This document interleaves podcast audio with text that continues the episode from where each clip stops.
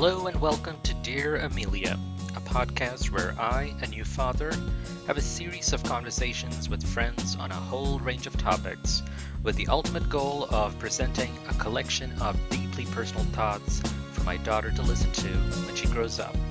This is Benjamin Prabhu, and thank you for tuning in.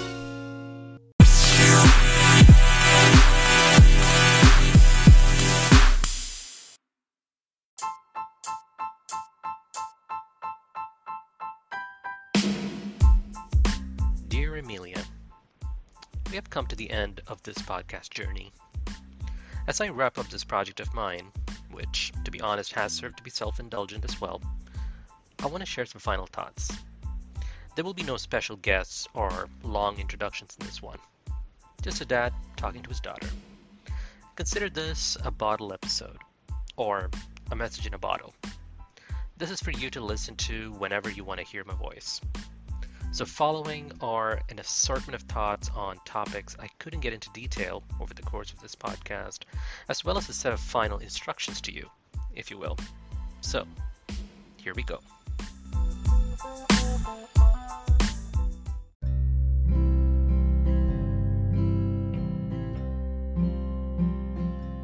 First off, let's talk grandparents. I cannot overstate the role my parents played in my formative years. The values they imparted to me when I was a child has helped me all through life, and it is something that I seek to emulate in my parenting style as well. My father showed me what it means to live a life of faith with quiet determination, and my mother taught me resilience. Together, they continue to inspire me and are a living template of an ideal Christian couple. Now, your grandparents on your maternal side are no less inspiring. The proof of that is in the way they raised your mom. Tough but kind, and blunt but empathetic. This blend of attributes resulted in a fine woman who I was blessed to marry. Personally, I continue to be blessed by the wisdom I gain whenever I talk with your grandbud about life and the kindness of your grandma in all seasons. All in all, you are very fortunate to have the greatest grandparents you could have hoped for. They adore you and will shower you with love for the rest of their lives. And just between them, you have a sounding board for all things spiritual, medical, political, and personal. I hope that you will treasure and honor them as much as your parents do.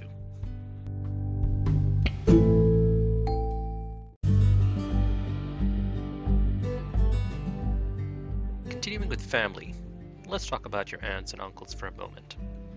You will never lack for spiritual, mental, or physical counsel you have the likes of Aunts Joanna and Sarah, as well as Uncles Joshua and Caleb. They will be there for you if you're ever in need, so don't hesitate to lean on them. Each one of them is unique in their own right, and I have no doubt you will have a favorite aunt or uncle soon if you don't already. What I'm trying to say is that you have an extended family that love you and will always be in your corner. Treat them with respect and learn from their experience.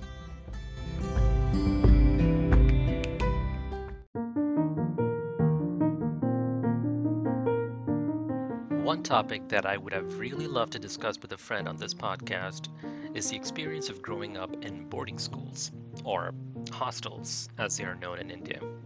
I spent a significant portion of my adolescence, specifically five years, in boarding schools, figuring out life alongside other kids who were in a similar position.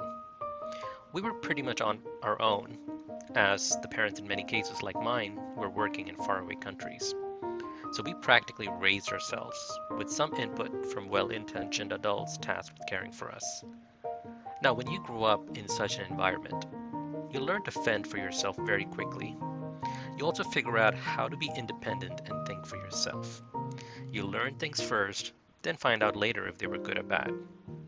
I have mixed feelings about my time there, but there is no doubt that it permanently shaped my outlook on life and taught me how to interact with peers from diverse backgrounds. So, why am I telling you this? While you will never find yourself in a boarding school, it is important to appreciate the experiences you have in childhood, both good and bad, as it plays a huge role in shaping the adult you turn out to be.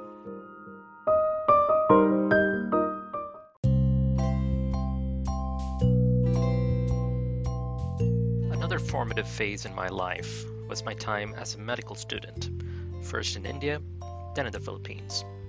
It felt very similar to boarding school, except that in this case we were all young adults with no crutch to lean on. I had to learn very quickly how to manage relationships, make choices for which I would be held accountable, and appreciate the fact that the world did not revolve around me. On top of all these, we had to absorb critical medical knowledge that would ideally save the lives of unwitting patients in the ensuing years. While I did not end up working as a medical doctor, I actually cherish the memories from this phase. The friendships that were formed both in India and the Philippines stand to this day, and the experience of living and studying in multiple countries taught me to appreciate different cultures. Also, studying in a highly stressful field has helped me to handle pressure situations in life. So, if there's anything for you to learn from my experience, cherish the friendships you have now and understand that while you may start off on one journey, the road could lead you elsewhere equally or more rewarding. Also, you don't have to become a doctor if that is not what you want.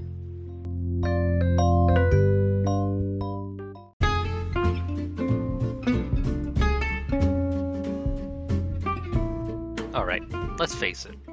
You didn't need this podcast to tell you how much I love cricket. I fell in love with the sport when I was 10 years old, watching the Indian team crash and burn out of the 1996 World Cup.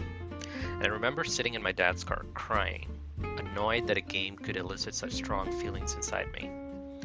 Three decades on, the passion is still there, although I'm a lot more mellow and understanding if the Indian team loses the game, even if your mom disagrees. As a naturalized American, cricket has taken a newer meaning for me. Since I have grown up cheering on the Indian cricket team, my fandom is deep rooted and goes beyond what citizenship I hold. Like I mentioned in a previous episode, it is a strand that binds me to my roots, and it will continue to be a big part of who I am. Now, while I have joked with friends that my hope for you is that you will become a professional cricketer, cricket and sports in general can teach you a lot about life figuring your role within a team, performing in crunch situations, understanding your physical limits, these are all just some of the things you can learn. There's also the pure joy of watching and playing a sport simply for its own sake. And that is the beauty of it all. Sports is a gift that keeps on giving in different ways. So I hope you learn to love them, like cricket, or something else like soccer, or cricket.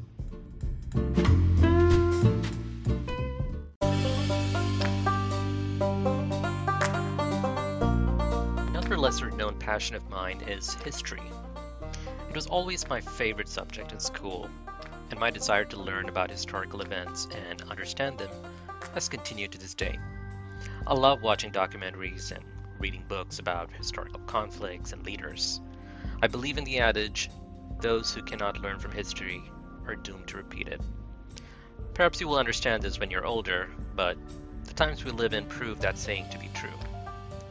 My hope for you is that you will find a passion in life that constantly challenges you to understand the issues of the day and its historical relevance. While it may be tempting to stick to the comfort of your own bubble, taking time to be aware of the larger world around you will stand you in good stead all your life. And who knows, you might be the one to make a difference after all.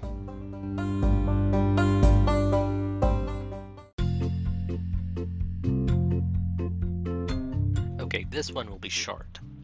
By the time you listen to this podcast, this point could be irrelevant. Ever since I married your mom, I have unsuccessfully lobbied for a dog of her own. As you know, she is not really a pets person, but I'm hoping that her feelings have changed over the years. When I was a kid, we had a German Spitz called Whitey. Yep, your mom found it amusing and mildly offensive, but that was how creative we were back then. Anyways, I look back on those days fondly and remember the joy of having a canine companion for a brief while in my youth. So if we still don't have a dog at this point, let's try to convince your mom again.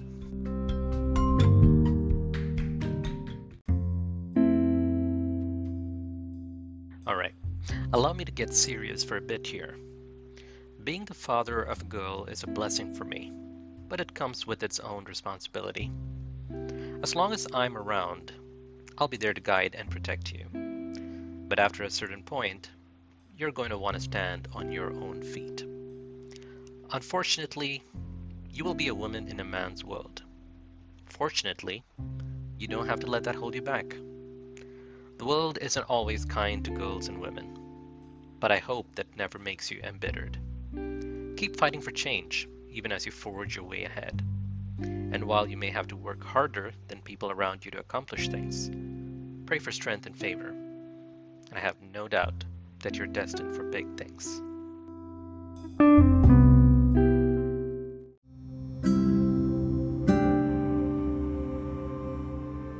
If there's one attribute that I hope you pick up from your mom and me, it would be kindness. At the risk of being a downer, life can be cruel and unfair at times. While it is easy to focus on your well being alone, remember that everyone around you is going through their own journeys in life. Don't rush to judgments. You never know what the other person is going through. Whenever you deal with unreasonable or difficult people, give them the benefit of doubt at first. You could end up being that person's lone bright spot of the day. No matter what circumstances you find yourself in, being kind to others is one of the most selfless things you can do to make the world a slightly better place.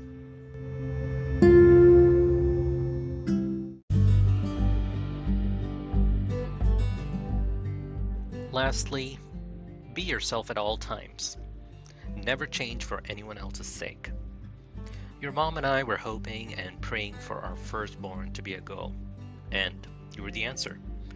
You are a special creation of God, blessed with a uniqueness that no one else in the world can match. It would be a shame for you to change just to satisfy someone else's notion of who you should be. Now, there's a difference between changing your character and changing your identity.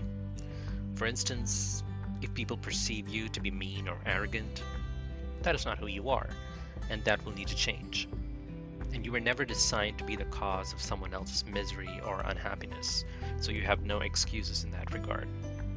Rather, you are a labor of God's love and the light of my life. You are born to be a trailblazer and an inspiration to many.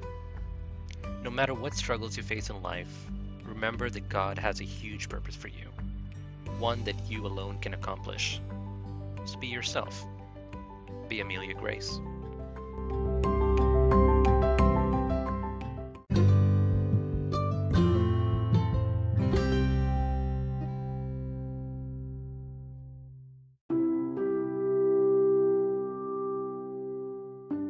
Well, Amelia, this is it. I have lots more to say, but I hope this will suffice for now. As dark as it sounds, there will come a time when I won't be around anymore. By then, you might be a strong, independent, self sufficient woman. But if you ever want to hear your dad's voice one more time, this is my gift to you. I hope you found this podcast to be as insightful and rewarding as I did. Till then, I'm grateful every day that I get to watch you grow and blossom into a fine young lady. Dear Amelia, I love you and I've always loved you. Dad.